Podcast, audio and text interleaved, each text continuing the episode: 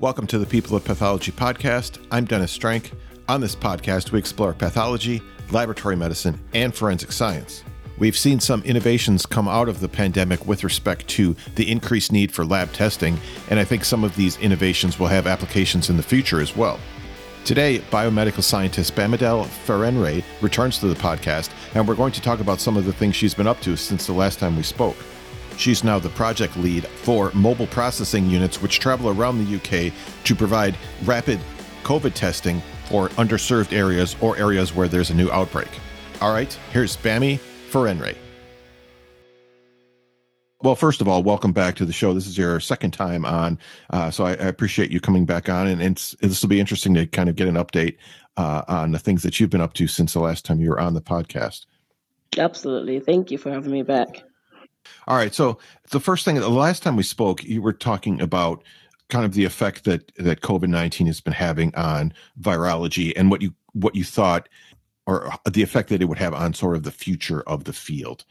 So, can you kind of give us an update on what's happening in your own work uh, with regard to the pandemic?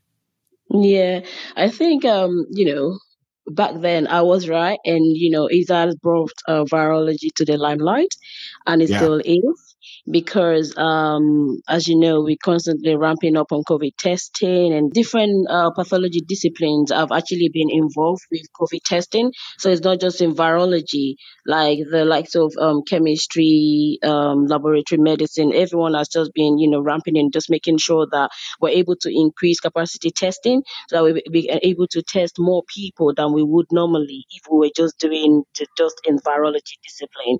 And, um, you know, every, we've broken that silos working. There's a lot of um, interrelationship working between all different departments in pathology. As you know, we have many arms, many disciplines in virology. Everyone has been trying to ensure that, you know, we work together as a team to make sure that we're able to, you know, fight the pandemic and ensure that people are actually seen on time, tested on time, and we're able to actually contain the, the, the, the rate of spread. What about things like the staffing issues? I mean, have you seen like staffing shortages like here? I mean, like you said, different areas of the lab are kind of chipping in, and, you know, there's people that, uh, you know, actually, in you know, in histology department where I work, you know, have been helping out in microbiology because of the increased work and the kind of lack of staff. Are you seeing kind of the same thing? Yeah, and you know, to be honest with you, we've seen uh, a surge in um, the number of staff that are not necessarily from virology ba- uh, background. Like we are getting staff from hematology, chemistry, histopath, you know, um, blood sciences, you know, from all different um, arms of pathology have been coming together. Like for instance, the project I'm working on, I, I mean, I can, we can literally count the number of um, biomedical scientists that are from virology background a lot of them have just picked up the technology. They've learned the skills the assay and you know they have transferable skills that has been able to help out. Because as you know um, virology is such a, a small niche is a small discipline eh, within as part of microbiology, but on its own, it's not that big, and you don't have a lot of people, especially in the UK, specializing in virology. But we've seen a surge in you know different uh, disciplines coming together and just ensuring that we work together collaboratively, and just um, just to um, ramp up capacity testing for COVID. Mm-hmm. Yeah, you know uh, amid all of the really bad things that have come out of this pandemic. There have been a few good ones. And I think that's one that you just pointed out, kind of all the different departments and the different disciplines coming together and working Absolutely. for, yeah, for like a common cause. Yeah, I mean, it, it's been beautiful in the sense that, um, you know, we're even sharing like equipment, you know, they're sharing departments, they're sharing a lot of things where mm-hmm. normally mm-hmm. that wouldn't happen. You know, they're giving up the space, people are volunteering. We have more volunteers that you would have seen in, in, in history that have come out, not just for the COVID testing, also for people that are giving the vaccine, you know, vaccinations a lot of people are coming out in their master a lot of people that have retired they're coming back into the you know just for their mm-hmm. sake of, of, of COVID testing. So it's been phenomenal. It's the sense of like community coming together and just ensuring that, you know, together we can fight this. Together we, we, we, we can we can see a change You know, so it's it's been it's been really good. Mhm. It's been Yeah. a positive. It's been positive. I mean, yes, you are right. Um, there are there's a lot of negative with it because a lot of a lot of us. I, I think um, COVID impacted a lot of lives, and I can say that a, a lot of families, even myself, we've lost um, loved ones, and um, that we can't take that away. You know, that's that's something that will, will always stay with us. Right. So for us to to be able to work together in the in the in the healthcare field to just you know to to move on it's it's really it's it's a really positive note uh, over the summer we kind of emailed a little bit and you were telling me about an article that you were working on for the institute of biomedical sciences for uh, regarding the increase in variance. Can you tell me Mhm. about that? How- what what's the status of that uh, project Well, so that um w- one was actually that the um, article was more related to us preparing for the winter seasons, and as you know, like since COVID, um, normal respiratory, the winter ones that we would normally diagnose or you know look out for, COVID has really taken over, and then I feel that there's been like um, diagnosis of other uh, respiratory viruses since the beginning of COVID. And then that was just a way of saying, okay, so how are we going to be able to cope? Like, is it going to change now that the, the weather is changing, you know, all across the world, especially in the United Kingdom? Are we prepared for the surge? And as you know, just like literally last month or, um, yeah, actually towards the end of October, stroke November, there was there was talks about um, how we're going to be able to cope. But you know, the, the weather is just changing then, especially in the United Kingdom, and how we're going to prepare for winter season. And as you know, during winter times, that more sickness, respiratory viruses all over. So um, it was just a question of how we're going to ramp up to ensure that we're able to increase testing because you know people will get sick in that time period just from the normal um, winter viruses yeah so that that article was more about how we're going to cope and it was more about um, more on um, what what are the, what are the attitude of people, especially in these times. Do we have to continue wearing masks? As you know, there was a time that they relaxed the restrictions. uh, I mean, the rules about how we should be moving about wearing masks in public places or you know, reducing social gatherings and things like that. You know, there was that there was that leeway, and then now that this new um variant is out we're now back to more or less I mean, I, I would call it like a, a, a mini lockdown. It's not really lockdown because, as you know, it's Christmas time. Families want to gather together. They want to see their loved ones that they haven't seen in Lord knows how many months because of COVID. And then now that this new variant is coming out, new restrictions are coming in, and um, it, it's becoming like you know a bit more challenging again. And I know, like in all all over the world, there are different ways that people that the government are actually dealing with this. But I know definitely in the in the UK, they now mandatorily if you're going on pub, in public places, especially in public transport, even at work, mandatorily, especially in the laboratory, you have to wear your mask. You know, social distancing. We're trying to practice that again. You know, people have re- some people have relaxed, but um you know we're just not we're trying not to be too relaxed so that it doesn't hit us again. And then just make sure that we still maintain that social distancing. We still continue to wash our hands to wear a mask and just you know educate people because it's all about education as well. Just making people aware of the impact that this is having on you know everywhere. So um yeah it, it was it was a it was a timely article actually.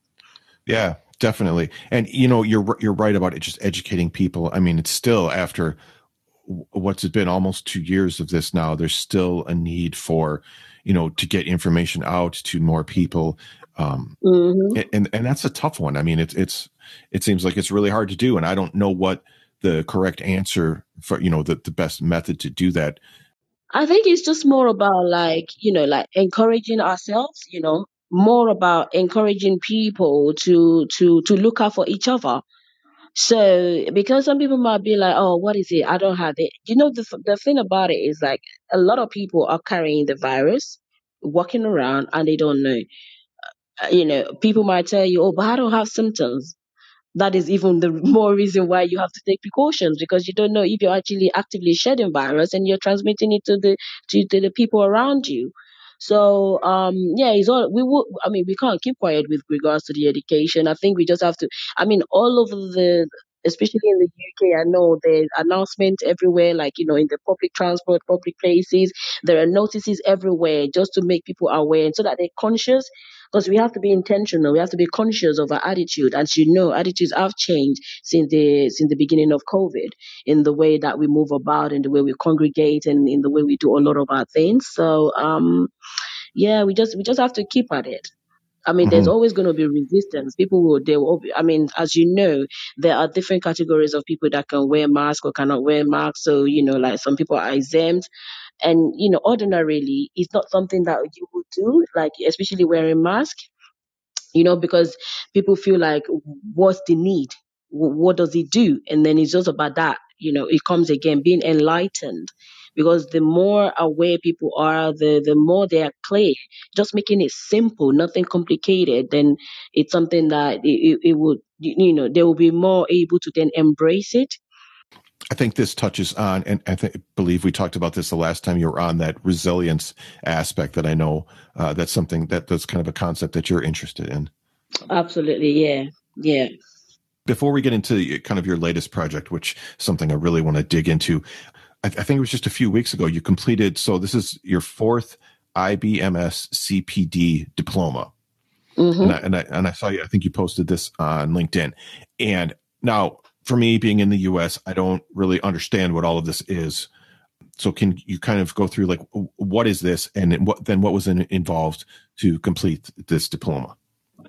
All right. So, uh, CPD is a continuous professional development, and it's uh, it's an initiative that is encouraged, you know, across all organizations, especially uh, as a biomedical scientist in your field of practice. That's how you keep abreast of your uh, of development within the field, and it's something that you you have to um, be intentional about it so it, it, it it's a personal initiative where you where you feel like you have to take active part, and it's just uh the what it is the diploma the institute um the IBMS is the institute professional body for biomedical scientists in the United Kingdom, and so what the CPD is is a way that you're able to learn more about the profession um, it's a way where you do different activities. It could be in the form of um, that they've um, revamped the the CPD diploma so much more. Because when I first started, all you have to do you attend an event and then you collect CPD points. But now they've changed it so much that it's more um, enlightening that you're able to reflect is more about reflective learning because sometimes you know we just we just um we partake in activities and that's about it. But the way the new way it is now is like when you partake in an activity you get time to reflect on it. So there, uh, there has to be an outcome. What is the outcome of like for instance one of the activities that are completed could be like I wrote an SOP, um, standard uh, operating procedure for a particular assay or for a assay or particular process in, in the laboratory. And then I will write about that. So by doing that, so I was I would name the actual activity that I did, and then I'll say what is the outcome, what did I learn, and then also how has that improved my practice. So what I've learned, I've actually put it to practice because there's something about they say until you apply knowledge is useless you know so you acquire knowledge but you need to apply that knowledge for it to for it, for you to see the the advantage of that knowledge that you've acquired. And then Mhm. that's essentially what that cpd diploma is. And uh, I, I would encourage a lot of people do you know what the for the funny thing is we actually all do cpd it could be you mentoring somebody. It could be you learning something new. It could be like an, a new equipment has been installed in your department or anything. You know, you could do CPD on virtually anything, and then the but what makes it useful and worthwhile is the reflects your is your reflection on the on on any activity that you t- and that you do, and most importantly, because as healthcare scientists, we're more about an improved patient outcome. So, how would it benefit the patient? How would it benefit the service users? That is the end point. That I like that a lot. Yeah, the the reflection and how that affects the patients. I really like the idea, you know, because a lot of these things are very like it's kind of passive learning. I guess you kind of sit through mm. a, a, presentation or something, but the idea of having to apply it for some kind of outcome that that makes a lot more sense. Mm, absolutely, because like I said, it's, it's like you acquire knowledge until you apply it, it, it's as good as you don't you don't have that knowledge you know so and and it's so right. important because a lot of the times we we do things but you know like you said it's passive. You just be like yeah you you listen to a lecture and that's about it. You forget about the lecture but it's actually useful. There's a reason why you've attended that lecture and you never know. And it's all about improving services as well because a lot of the activities that i do or that i take part in for instance um, volunteering is so is so that or or maybe visiting schools to to to talk to um, students about the biomedical science field, you know, careers. Is all about just is that education again, letting people know you know, being being creating a platform, a, a, a, voice, so that people will know more. Especially our as healthcare scientists, a lot of the time we're not uh, we're not known we're not known as as doctors and nurses or or mm-hmm. engineers. You know, those are the normal um, popular um, careers that people know about. But as healthcare scientists, which I can't even begin to name how many different uh, disciplines or you know specialties or that, that there is, and so that's that's like an avenue as well. And it's all about knowing more about what is happening in the field as a whole, not just biomedical science, in healthcare as a whole.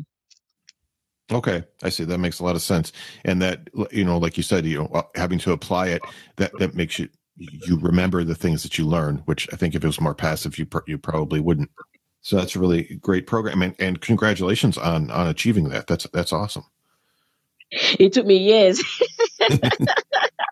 the, that, the, the, the fourth one took me years. is that is that typical for that? I mean, as you go along, does it it's take more?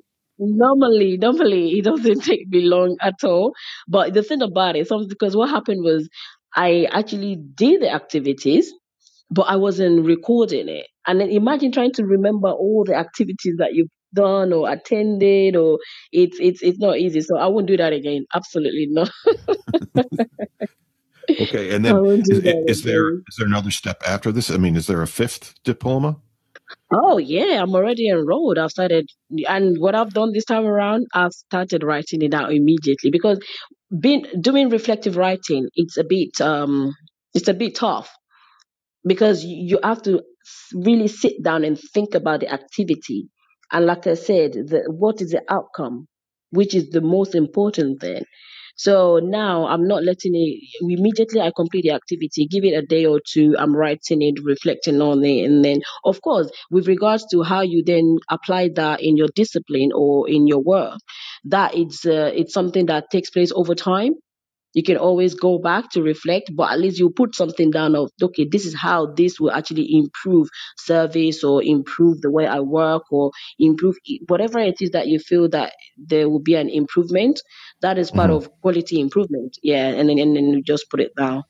Oh yeah. Okay. So there'll be fifth, there'll be six until, until, until I can't do anymore. But you know, learning is continuous. Learning is lifelong. You, you can never stop learning. Yeah, that's absolutely true. I, I, totally agree with that. This is the People of Pathology podcast with our guest, Bamidele Farinre. We'll be right back. LabVine has recently reached 5,000 members, and they're running a lucky draw giveaway to celebrate. All you need to do to enter is refer a friend. So log into LabVine, click the Refer a Friend button, and enter their name and email address. Now, there is no limit to how many people you can refer, but each person has to be either a laboratory professional or someone who works in the healthcare field. And if you're not already a LabVine member, you can follow the link in the show notes to sign up and check out some of the great courses that they have to offer. Dress A Med has been designing and manufacturing high quality scrubs since 1980. The prices are affordable, the shipping is very fast, and the scrubs have lots of pockets, which I really like. I actually have several sets of these myself. So check out Dress A Med by using the link in the show notes. You can sign up for their loyalty program for free and earn special offers and discounts. Now back to Bamidele Farinre on the People of Pathology podcast. Let's let's talk then about your your latest project. So this is the mobile processing unit vans or MPUV. And, and, and, you're the you're the project lead for this. So this is mobile processing of of COVID testing. Is that is that what it is? Yeah, that is that is yes. All right. So what's the origin of this project? How did this start? Well, I think this project was birthed as a result of um, response, being able to actually rapidly respond to COVID testing. As you know, that there's a lot of pressure on the hospitals, both private and um, on NHS, to actually increase testing for COVID. And as you know, like you know, positive rates increasing, and then so, and then the traditional or the normal way, which is the gold standard for um, diagnosis, is uh, PCR, which actually takes, um, when you initially started, we are doing like between 36 hours before patients get their results or citizens get their results. And the reason for this is because when samples are taken, unless the samples are taken in the hospital, even when they're taken in the hospital, they still have to be taken to the lab once they're taken to the lab, then it takes like, you know, a couple of hours before they actually get tested. And then once they're tested and they, the result is available, then you make the results available from the laboratory to the doctors, who then make it available to the patient. You can see that time, that timeline. So uh, the whole idea of this mobile processing unit is to ensure it's called it's point of care. It's a point of care, making diagnostic service available at the point of need.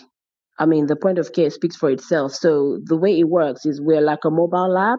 So rather than people going to your traditional laboratory to have their, you know, uh, sample to for their sample to be taken there, so we move in, in a van. So it's like a lab in a van. And then the way, then there's a testing site, you know, people where people go for their samples to be taken, and is within like few meters away from us. So once the samples are taken, they're brought to us directly, like into the van. We do the testing, and our turnaround time is about six hours. That's a massive reduction in turnaround time. And the, the yeah. whole point is that we can stop transmission because immediately we, we pick that uh, our citizen as said as positive, the result goes out like within even sometimes less than six hours. And then we're able to stop transmission because that means that person will immediately need to be isolated. And and so that's the power that's the power of that of that project. In, in what it does. And it has been successful in that we've been able to deploy to um, different locations within the uk and ensure that we are able to actually provide um, covid testing to citizens and then we've been able to actually it's been successful in what it's been projected to do like what what kind of area does do, the, do these vans cover well, it's it's a large area in in the UK, so it's like it's national. We we could be called to go anywhere in the UK, and they've been going to different areas. Like it could be schools, it could be like uh, clinics, it could be where institutions. It depends. Where where whenever there's a there's an outbreak, then it is a government or project, and it's the government that determines the locations where we the the the vans deploy to. So it's, a, it's an area of need. So wherever the need is required, that is where the, the, the van will deploy. I think it would be interesting to kind of go through sort of sort of a typical day uh, mm. in the in the mobile processing unit. So, can you kind of take us through that, like the, you know, uh, like a, a, typical day from beginning to end? What does that look like? Yeah, so a typical day, it's so different from your normal laboratory uh, to, uh, you know, typical day in a lab because this mm-hmm. is a mm-hmm. mobile lab. So when the, the, the, the, van is moving, it's like from one location to another. So a typical day will start something like whew, about uh, 7 a.m. in the morning. So the, the, the staff members, they at a particular location where they're picked up by the logistic team from that location and then they're taken to their hub site. We have different hubs that cover different patches, different um, catchment, different geographical areas within the UK. And then, um, so like typical, uh, they start in 7 a.m. They go to the hub site. The hub site is where we have the all the things that we need, like reagents and um, you know, uh, uh, consumables and things like that. That's been mm-hmm. picked up. We have the drivers that do the the driving around of, of the van, of course, for it to go to location. We have welfare um, cars as well that goes with the team, and then so we give once we're given a location, then the the team moves. So we move like a, a team of, it depends. If it's one van, a team of three to four. and then we just we got we just move to that location and then we spend the whole day there more or less typical day like 8 or 6 a.m to 6 p.m but we start earlier than that because we have to journey to whichever area or location that we've been deployed to for that particular day and then um that's it. Like it's more or less like a 10 hours. Sometimes it's longer depending. If uh, the, if the day goes well then yes we will finish like typically 6 p.m and as you can imagine no day is the same. Like you can't even begin to think of issues that you could encounter in any given day. And I, I don't think there's been a day where everything has just gone without anything happening. Like you could have hmm equipment breakdown, you could have issues with the van, you could have, as you would normally in any organization, staff sickness, we have holidays. So there's a lot of things that that um that are challenges that we see e- encounter on a normal day but the most important thing is the fact that despite it all, we're still able to provide a service. And in the event that we're not able to provide service, we have more than one van. You know, the services, if we can't finish from one area, we could actually, you know, um, transfer to another so that there will be a continuity in service. And then, um, and we will still be able to actually, uh, you know, at least deliver service for the day. On the days that we're not able to deploy, we know what that means. That means we're not going to be able to test uh, people. And then that means that the areas that we're not able to go to, then they probably will be redirected to another laboratory for them to actually do the testing and all that. But it, it can be, and then as you know, it depends, it's weather dependent as well. We travel from one location to the other, so there could be traffic and then I think most important is is the team attitude, the the the, the mental welfare of the team. That is what's been sustaining um the project. Because imagine being away from home for like four uh, so we do like shift system where we do like four days on four days off. So a lot of our staff members they stay at home they stay away from home for that for the duration of that day. So you can imagine that it is a highly pressured um a role, job, Right. but at the same time, it's rewarding because for the majority of us that are there, what it means is that we're making a difference. You understand? It's like a sense of community, giving back to the community. Yes, it is a job that we're employed to do, but we do it because we're passionate about it and we're making a difference to humanity. And as you know, I mentioned earlier on that a lot of us have been impacted by COVID. So we will do whatever we can to ensure that, you know, we lend a hand and make sure that together we fight, we fight it. Sounds like a high pressure kind of position, and you know you're working all day. So I, I think that's probably not a position for everyone. But if you've got the Mm. the right kind of attitude, uh, and, you know, and the the sort of resilience to do it, I, I think that yeah, you, you're right. That would be very rewarding to do. That is the word. I think it is. It is resilience. if you don't have that, you have to have that mental a- aptitude. You, otherwise, you'll be like, I mean, as with any job, all jobs have its pressure, but this one is so different because things is so fluid. Things change by the minute, and when I say by the minute, it changes by the minute. So you have to be, you have to be flexible, adaptable. You just have to be ready, ready Mhm. for it. Do you happen to know how many how many vans are there in this? uh, Like, is there a fleet of them, or, or do do you There even know? there are a fleet of vans. We have vans and then we have trailers as well. I mean, I, I'm not in charge. I, I, I wasn't the lead.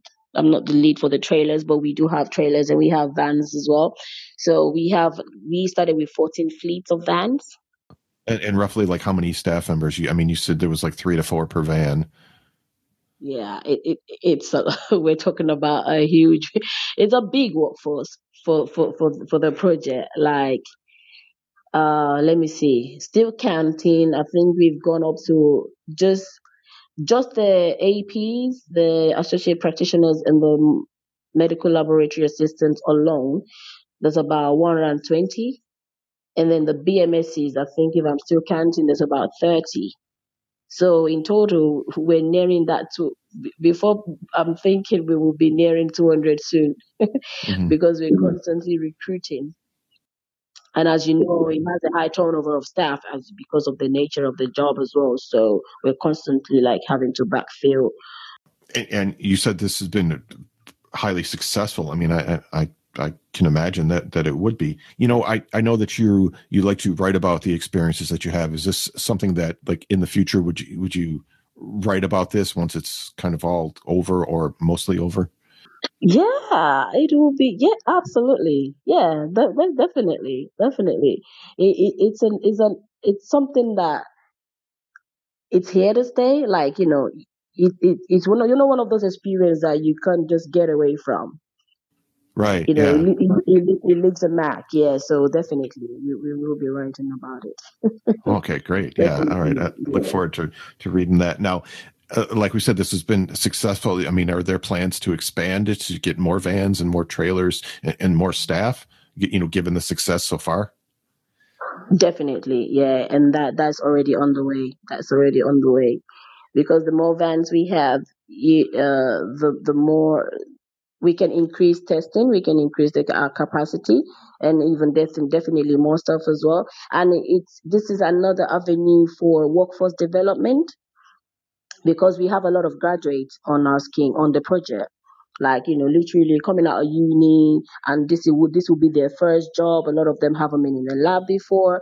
So it's it's it's just an amazing project. It's a it's a learning curve for everyone where we get to train we develop the stuff the technology that we're using is is relatively new lab technology.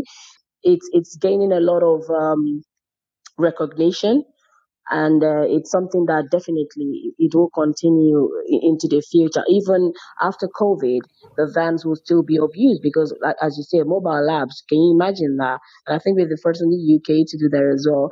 Even after covid they can they can still use those vans for other things.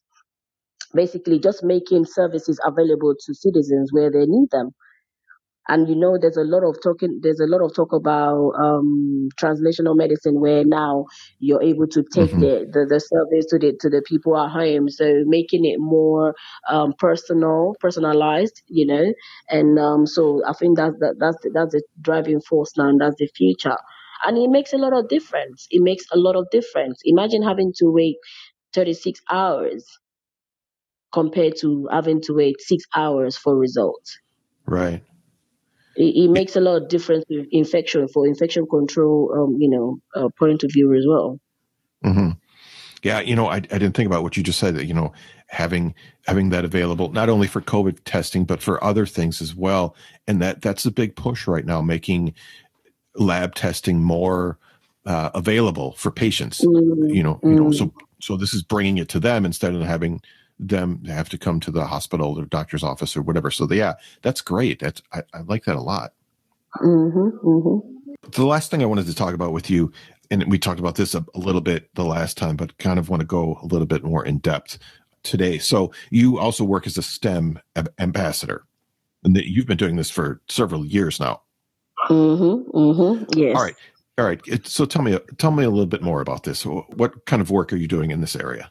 So as a STEM ambassador, actually, let me. I'll tell a little story about how I I um happened to start volunteering as an ambassador Okay. because I I remember like back I think right from college days I remember trying to choose my subject. It was just like when you have information, you're able to make informed choices. And I found that there wasn't that many role models around. Well, definitely not from my viewpoint anyway. It, it made it a bit a bit more challenging.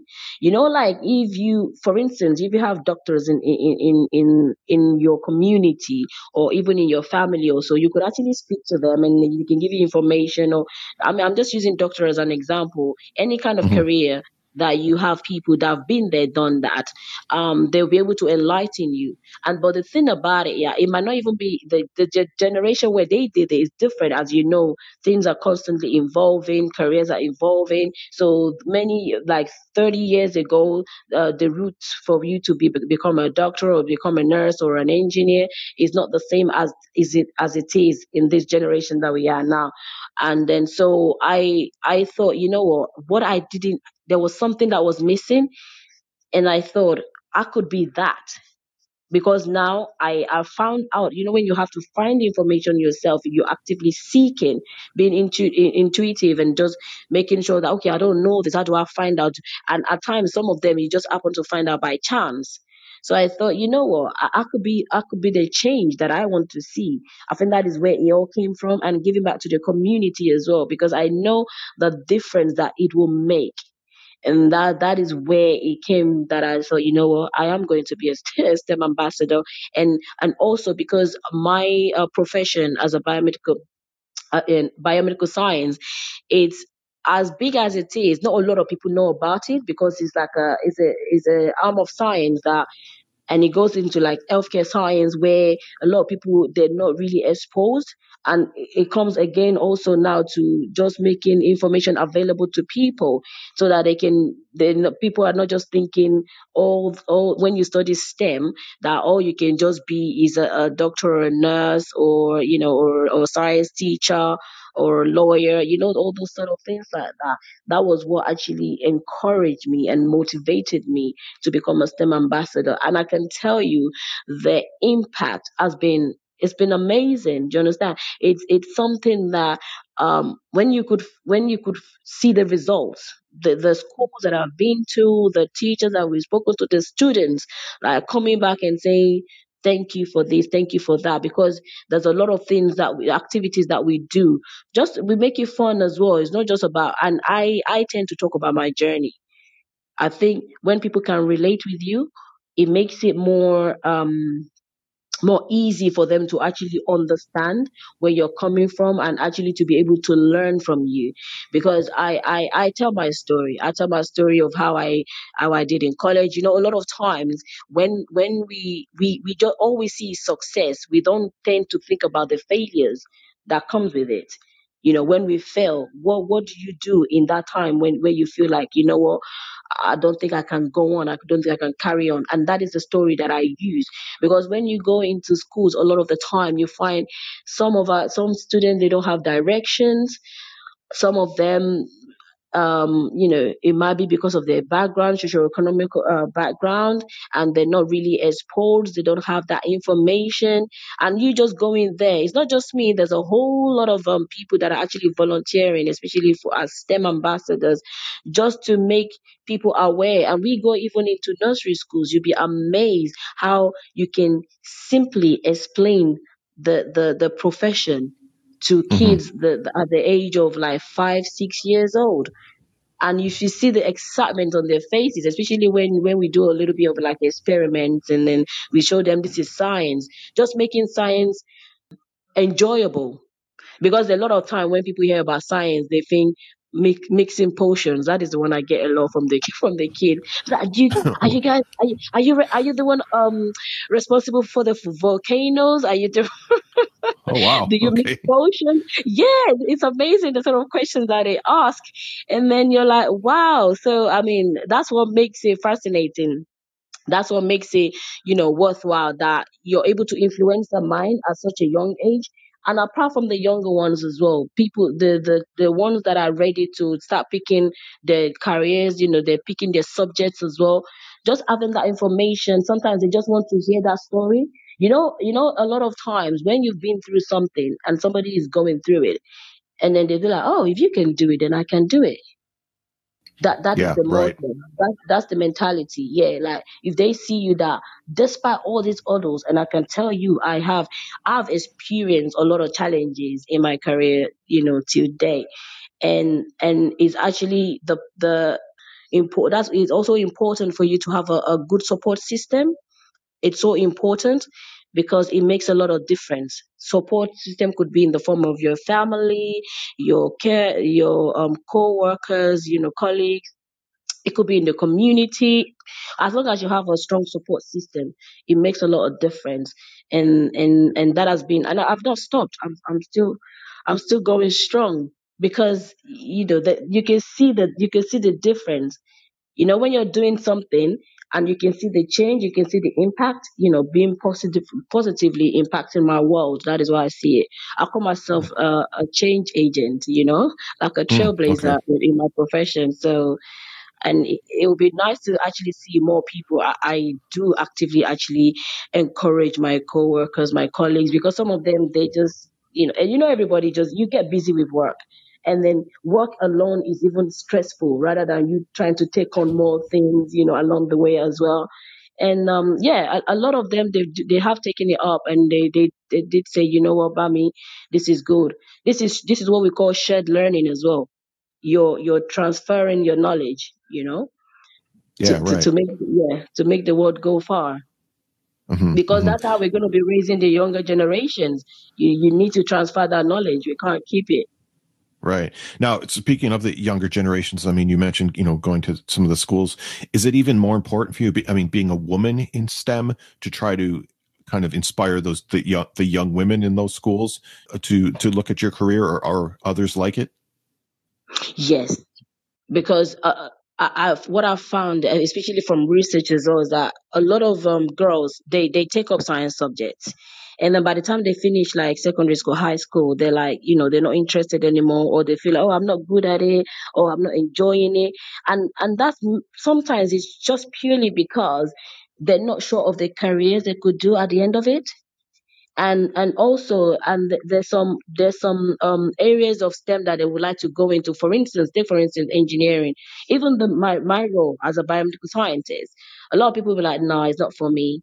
I, I can't do it. It's too much science. Whereas it's not. You know, it's it's healthcare. Yes, it's healthcare science, and it's actually something that. And sometimes, you know, it has to do with personalities as well. There's there's um I'm part of the um WISE campaign where as a role model we have this thing they call um people like me but now they've changed it it's now called my skills my life the reason they were calling it people um people like me is that you go by like personality so if people see me especially if, as a, a, a woman in STEM, I'm from a BAME background as well. They'll be like, oh, if she can do it, then oh, they see more of you know when they're able to relate with you and they say okay then that means there's more of me in there. There's somebody like me in this profession yeah. that i can do it. So yeah that, that is the mindset. That that's that's a awesome positive message. I i, I love it. That's the, I, I love the work that you're doing. I, you should be very proud of that thank you thank you yeah well, Bami, it, it, was great to talk with you again and, and, and get an update on what you're doing. And, uh, you know, you've had several really kind of positive messages throughout this conversation. Uh, so I, I, re- I, really appreciate your time and I appreciate that we were able to do this. So, Bami Farinre, once again, thank you. Thank you very much, Dennis. Great big thanks to Bami Farinre. And if you missed the first time she was on the podcast, here's a trailer from that conversation, and then I'll be back with some final comments on this episode. What do you think the future of virology will look like. What I'm trying to get at is do you think the COVID 19 pandemic will change the field or will it have a permanent effect on, on the field? Um, I think the future of virology is bright. So, I mean, virology is like a fast emerging key discipline within modern healthcare, like, you know, pathology and laboratory medicine. And is presently right. at the forefront of diagnostic advances due to SARS CoV 2, which, you know, is def- the future is um, is bright. I can say you know certainty that virology in this in, in this era will continue to prosper, and this is more attributed to like you know driver forces like uh, technology development, advancement development within the discipline itself, public health. You know the changing demographics for uh, public health information processing. There's a lot of data that's available you know, and of course, people are curious now, you know, especially with this COVID, it got a lot of people. People are, how do you say, researching all the time. They want to know more. Okay. You can hear the rest of this conversation with Bami Farinre in episode 58. This was a really interesting conversation. I mean, Bami is very passionate about the work that she does. She's very involved in her field, uh, not only in biomedical science, but as a STEM ambassador as well, like we talked about. So it's always fun to get her point of view on things. And like we talked about, I mean, these mobile processing units could have applications after the pandemic is over you know, giving patients access to lab testing closer to home so they wouldn't have to travel, you know, going to underserved areas and there are places here in my own state where there's a lack of access to healthcare. So I think things like this, where it's more availability for patients and better access, I mean, I mean that can only be a good thing. As always, I'll have links in the show notes to everything we talked about today. And don't forget, you can follow the show on Twitter and Instagram at People of Path, or you can connect with me on LinkedIn. Thank you for continuing to share the show with others, and together, let's inspire the next generation of pathologists and laboratory professionals. This show is a member of Health Podcast Network, which connects listeners with conversations and stories about health, care, and well being. And you can find a link in the show notes to Health Podcast Network if you'd like to check out some of their other interesting podcasts. Thank you very much for listening, and I will talk to you next time on the People of Pathology podcast.